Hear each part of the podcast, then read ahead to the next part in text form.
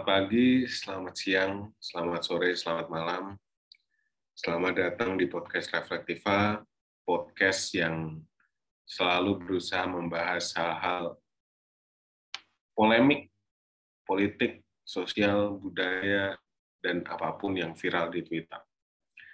Tapi podcast kali ini kita tidak akan membahas yang polemik-polemik seperti itu, karena uh, banyak yang sedang berduka gitu ya walaupun pasti derajat berduka ini bisa jadi paling tinggi itu di uh, satu keluarga tertentu yaitu uh, keluarga Pak Ridwan Kamil. Sebelumnya uh, kami Reflektiva, saya Gafar dan uh, Kevin turut berbela sungkawa terhadap uh, hilangnya dan yang barusan tadi di uh, apa ya diumumkan bahwa sudah meninggal uh, saudara Eril anak Pak Ridwan Kamil itu sendiri. Gitu. Uh, ya kita tentu sangat berduka sekali ya gimana seorang ayah, seorang ibu, seorang kakak, seorang adik bisa kehilangan satu sosok yang sangat penting gitu di kehidupannya. Uh, tapi tentang Pak Ridwan Kamil dan kehilangannya gitu. Kira-kira apa Raden yang dirimu rasain tentang uh, kehilangan Pak Ridwan Kamil dan keluarga ini terhadap uh, anaknya gitu Raden? Ya, jadi waktu posisi aku dapat berita kalau anaknya Pak Ridwan Kamil itu hilang di Sungai Aare ya, Sungai Aare eh, di Swiss itu aku baru pulang dari Bandung gitu. Dan sekarang aku di Bandung lagi. Jadi eh, berita-berita soal anaknya Pak Ridwan Kamil itu selalu ada hubungannya secara personal buatku pas aku ke Bandung gitu baik aku pas pulang kemarin dan sekarang aku di Bandung lagi gitu dan uh, apa ya uh, aku nggak berusaha untuk membajak kedukaannya Pak Ridwan Kamil ya. Ini kan kita sharing tentang apa namanya kedukaan ya. Ya. Jadi jadi secara personal ya aku belum pernah ada di posisi Pak Ridwan Kamil karena yang pertama uh, ya aku tidak berkeluarga dan tidak punya anak gitu ya. Jadi nggak ada yang bisa dikuburkan. Nah tapi aku pernah menyaksikan keluargaku, opungku gitu ya, nenekku itu menguburkan anak pertamanya gitu. Dan di situ aku dikasih tahu sama mama waktu itu kalau uh, kedukaannya itu berlipat-lipat gitu dibandingkan anak yang kehilangan orang tuanya karena apa ya? Uh, konstruksi manusia soal kedukaan itu hampir tidak pernah ada cerita di mana bukan tidak pernah sih sangat anomali cerita di mana orang tua itu menguburkan anaknya. Yang ada sebaliknya. Yeah. Hmm, anak menguburkan orang tuanya. Gitu. Jadi aku aku nggak bisa ngebayangin betapa dukanya. Itu yang pertama. Yang kedua, biasanya pun kalau orang tua menguburkan anak itu karena sakit gitu. Jadi udah ada proses kalau anak sakit terus kayak difonis uh, aduh ini kayaknya nggak akan bertahan lama nih Pak Bu kata dokter kayak gitu. Itu mungkin proses acceptance udah dimulai saat itu gitu kan bahwa iya sebentar lagi yeah. mungkin dia akan meninggalkan kita gitu. Tapi kalau anaknya Kang Emil gitu ya itu dia mendadak sehat-sehat tapi ada musibah kecelakaan yang mendadak gitu. Uh, yang lebih parahnya lagi itu adalah dia harus harus menyaksikan itu gitu loh. Maksudnya kan dia nungguin di tepi sungai itu sambil berharap gitu, berharap akan ditemukan, tapi kemudian eh, pengharapannya itu nggak di nggak dikabulkan Tuhan gitu ya. Jadi aku nggak bisa ngebayangin sih. Gimana kalau menurutmu? Hmm, gimana Raden ya? Jadi ibuku tuh pernah Raden ngomong, gitu sama aku. Jadi uh, rasa cinta, rasa sayang orang tua sama anak dan juga sebaliknya itu beda. Kenapa beda? Uh, kalau interpretasiku ya, itu karena gini, kalau orang tua gitu ya, dia itu dia tahu nih anaknya dia tuh dari dalam kandungan, terus dia gendong, terus dia kasih makan, lama-lama bisa ngomong, bisa jalan, terus bisa mikir dan sampai kuliah gitu ya. Jadi mereka tuh benar-benar tahu proses dari yang nol tiba-tiba terus menanjak gitu. Sedangkan anak itu ya udah tahunya itu tiba-tiba ada orang tua aja gitu di depan kita gitu. Dan uh, karena mereka memberikan kita makanan, mereka memberikan kasih sayang, akhirnya bisa jadi baru ada feedback bahwa kalau kita uh, memberikan rasa sayang ke dia ke mereka. Gitu. Dengan uh, orang tua itu tahu dari proses segalanya dan itu menurutku uh, memungkinkan ada ketimbangan rasa sayang atau rasa cinta di antara dua pihak yang berbeda itu.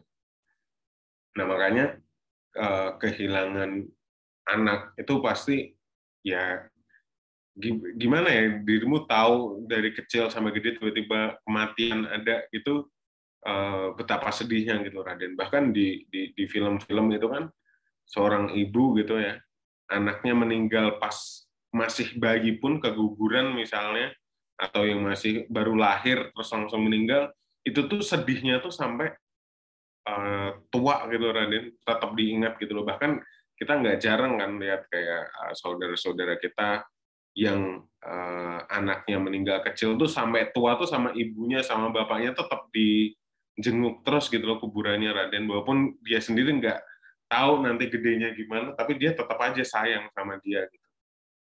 Nah, makanya ada quote yang bagus kemarin di di Twitter itu bahwa ngomong gini kira-kira uh, bapak kehilangan istri namanya duda, istri kehilangan uh, suami namanya janda. Gitu.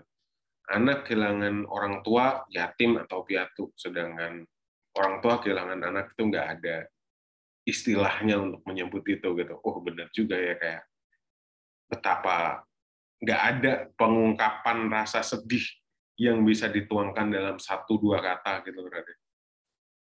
Gitu sih.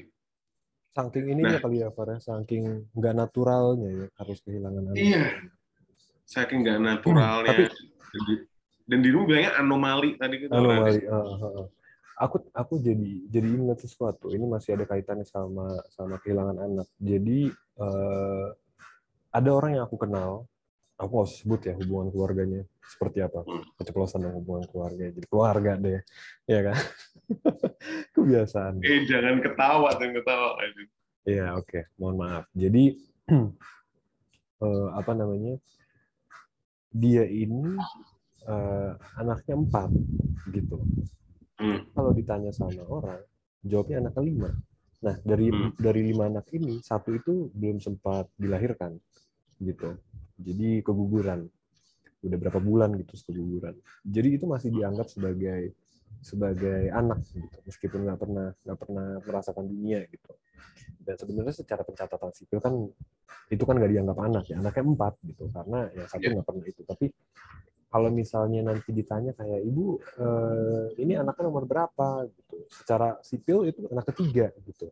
Tapi dibilangnya anak keempat karena keguguran antara anak kedua sama anak tiga gitu. Hmm. jadi eh, iya sih. Apa namanya? Emang emang ini banget sih. Menyedihkan banget sih menurutku sih parah parah parah jadi aku aku cuma bisa ya berdoa gitu ya eh, semoga Pak Ridwan Kamil yang sekarang tadi tadi sore aku lihat di TV dia lagi perjalanan ke Bandung.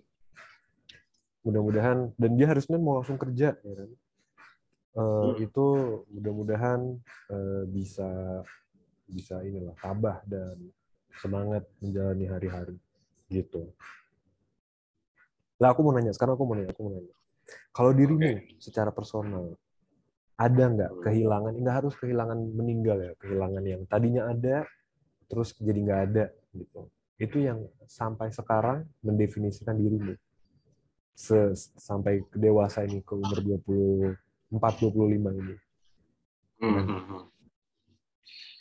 uh, ada lah Raden ya kehilangan tuh uh, pertama ini deh ada dua nih kehilangan uh, pertama kehilangan secara ini deh bukan bukan bukan yang keluarga gitu.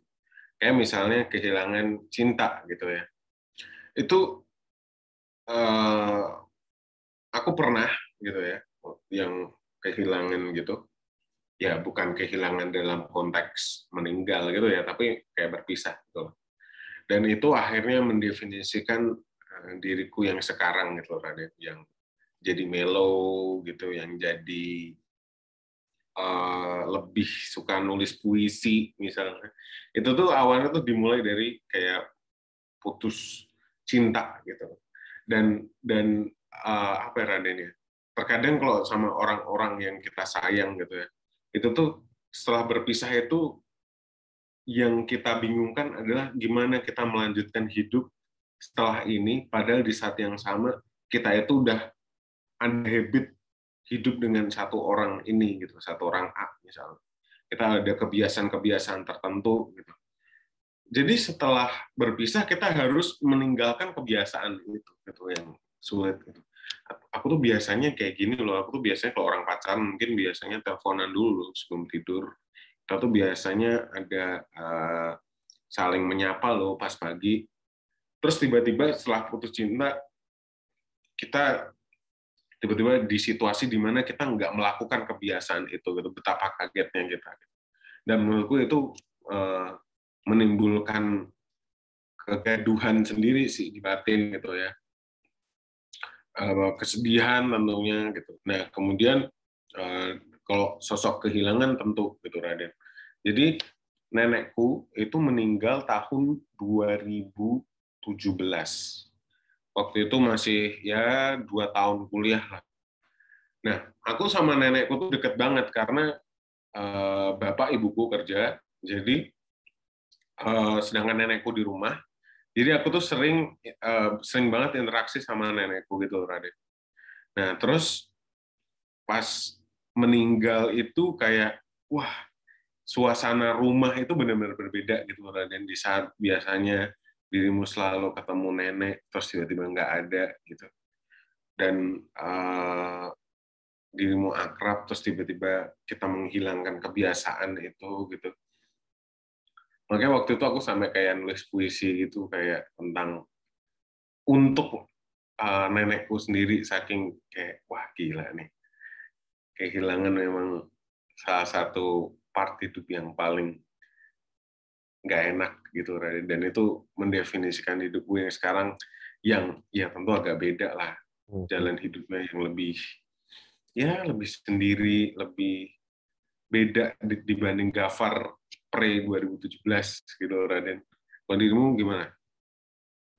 Ya kalau untuk urusan kehilangan sih meskipun aku yakin di masa depan akan banyak. Itu kan harus kita akui ya bahwa kehilangan-kehilangan itu akan selalu ada terus gitu. Uh, ya. namanya kalau kata ibuku namanya ada pertemuan pasti ada perpisahan gitu. Nah uh, kalau untuk aku sendiri yang mendefinisikan sampai sekarang itu adalah kehilangan-kehilangan pacar-pacarku dulu gitu. Waduh tapi kan dirimu juga bilang ya sampai sampai iya. nulis puisi gitu kan itu aku yakin nggak cuma nenekmu aja gitu tapi ya tadi ya kebiasaan-kebiasaan yang sebenarnya ini kalau kita tilik dari sifat egois kita ya itu kan sebenarnya kehilangan itu terasa mengganggu kita karena bukan kitanya berubah tapi kebiasaan kita berubah jadi kan self centric banget kan itu sebetulnya ya. Jadi kayak kalau kalau kehilangan pacar yang tadinya kita bisa ya selalu ada sapa-sapa good morning, selalu ada sapa-sapa sudah makan belum, tiba-tiba nggak ada gitu. Dan yang iya, iya. menyedihkan lagi adalah ketika kalau misalnya kita harus uh, melihat dia bersama dengan yang baru dan uh, lebih bahagia gitu ya. Jadi ya itu itu cukup cukup dan itu aku cukup banyak ya merasakan kayak gitu ya. Jadi ya itu itu itu apa namanya cukup mendefinisikan hidupku sekarang. Gitu Far. Itu jadi apa tuh? Mendefinisikannya apa tuh? Jadi gimana maksudnya? Uh, yang jelas ya kalau kalau kita kalau kita sempitkan fokusnya ke aku saat kuliah dan sesudah kuliah, aku nggak tahu ya apakah orang setuju sama ini atau enggak. Cuma kalau aku melihat diriku sendiri, aku melihat diriku semakin uh, akomodatif sama orang. Karena aku belajar dari kesakitan hatiku, kesedihanku, harus kehilangan orang itu karena aku nggak akomodatif. Karena aku pengen seperti dunia seperti apa yang aku kehendaki gitu. Jadi yang kalau misalkan kesedihanku dan perubahanku mau dirangkum dalam satu kata, itu adalah soal aku ke kemampuanku untuk mengakomodasi eh, hal-hal uh, yang berbeda dari apa yang aku uh, idealkan gitu. Kayak misalnya yang tadinya aku harus aku ngerasa semua harus ada dalam kontrolku sekarang aku ngerasa kayak ya udahlah kalau begitu orangnya ya udahlah gimana? Mungkin aku yang belum tahu gitu. Mungkin aku yang harus lebih belajar lebih banyak. Dan itu nggak cuma untuk masalah itu ya romansa ya jadi kasusnya romansa tapi pembelajarannya untuk urusannya itu satu jagat untuk urusan kehidupan lah gitu. Nah kalau dirimu dirimu gimana? Kehilangan orang-orang itu kehilangan nenekmu kehilangan uh, pacar-pacarmu dulu itu memberikan apa dalam hidupmu yang sekarang? Uh, aku setuju banget sih Raden sama poinmu tentang lebih akomodatif gitu ya. Maksudnya kehilangan itu kan terkadang nggak terkait tentang sosok juga ya. Misal kehilangan uh, mimpi-mimpi, kehilangan uh, cita-cita ya misalnya cita-cita mimpi-mimpi ya. Terus kehilangan harapan misalnya. Ya jadinya kita lebih menerima dunia sebagaimana adanya gitu loh. Bukan kita yang mengharuskan ini dan itu.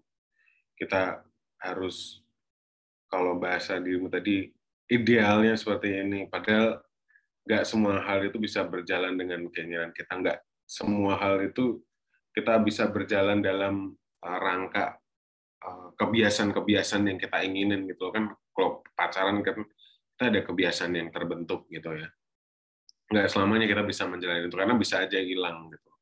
Dan ya udah kayak preparing for wars terus. Tapi justru karena kita selalu preparing for wars itu akhirnya uh, dalam menavigasi satu hubungan gitu misalnya ya itu akhirnya kita udah berpikir kadang nggak enak dulu gitu Raden. Ah, ntar pagi juga bisa juga nih ntar panggil gini-gini lagi karena pertemuan ada perpisahan. Jadi gara-gara selalu berpikir preparing forward, saya ini dalam menjalani sesuatu tuh kayak nggak total gitu loh, nggak kafah gitu Raden kayak ah, ya itu sih menurutku agak jeleknya walaupun sebenarnya ini harus diperbaikin gitu Raden. Kita tahu memang ada bakalan ada perpisahan dari pertemuan tapi bukan berarti perpisahan itu sesuatu yang kita tunggu-tunggu kedatangannya tapi kita ya mungkin ada tapi aku nggak mau mikirin itu dulu deh biar aku totalitas dalam menjalin menjalin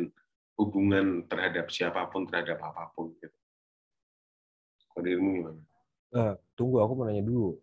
Kan berarti kan ada ada yang ada luka ya, yang harus disembuhkan gitu dan hmm. dan luka itu mendefinisikan kita sekarang. Tapi kamu sadar bahwa oh iya berarti pesimis duluan nih sebelum hubungan, pesimis duluan nih sebelum menjalin sesuatu gitu karena kita tahu dibayang-bayangi keterpisahan nanti gitu.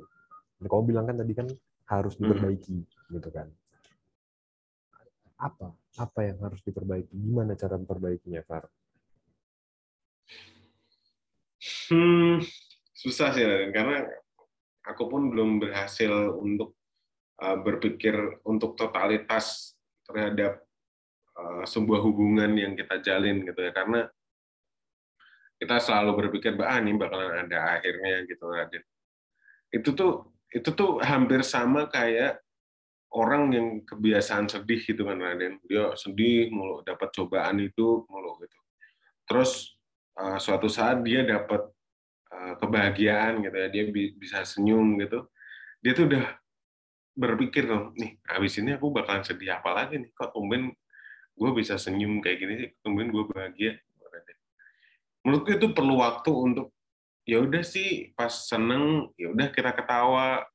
Ya udah sih pas sedih ya udah deh kita nangis kita sedih gitu. Jadi terhadap momen-momen tuh kita selalu cherishing the moment gitu Raden. Dan itu agak susah sih tapi caranya gimana? Ya udah cherishing the moment doang. Tapi ya agak susah aja untuk melakukannya kalau lagi dapat rezeki ya kita bersyukur alhamdulillah makan enak misalnya. Tapi kalau lagi melarat ya udah oh lagi ada cobaan. Kayak gitu sih. Ya ya, ya. kalau kalau aku jadi inget film Rival kamu pernah tahu nggak film Rival Far? Ya ya yang alien itu ya? Alien itu jadi akhirnya kan si tokoh utamanya kan bisa melihat masa depan karena dia belajar bahasa alien yang yang bisa melihat masa depan itu kan dan dia waktu itu bucin tuh cinlok sama sama sesosok apa eh, koleganya di di situs tempat alien itu. Dan kemudian dia di masa depan dia lihat bahwa dia akan menikah. Aku lupa sih dia akan menikah atau enggak tapi mereka akan punya anak. Tapi pada akhirnya si cowok ini nggak baik gitu. Dan akan pisah gitu. Tapi kemudian si cewek ini tetap akhirnya dengan pengetahuan dia akan pisah pasti 100% akan pisah dia tetap ngejalanin itu Nah, pelajaran yang aku dapat di sini dan yang ini mungkin bisa diterapin, bisa jadi inspirasi kita untuk itu ya, untuk melihat potensi kedukaan, itu adalah nggak apa-apa, duka itu pasti datang. Dan suka juga pasti datang gitu loh. Dan jadi jangan sampai mereka terkontaminasi gitu. Akhirnya duka semua jadinya. Jadi eh, si cewek ini pada akhirnya tetap menjalani kesukaan karena dia tahu bahwa suka itu rasanya menyenangkan gitu dan ketika duka datang, sukanya itu nggak hilang. Memori tentang kesukaan itu tetap menyenangkan, meskipun kita kenangnya dengan perih gitu. Tapi I'm glad it happened gitu loh. Gitu. Jadi kesukaran satu hari cukuplah itu menjadi satu hari saja gitu. Jangan jangan yeah. kemudian itu jadi mendefinisikan masa lalu dan membuat kita takut akan masa depan. Kalau menurutku gitu sih, Far. Gitu. Gila, ya makanya luar biasa ya.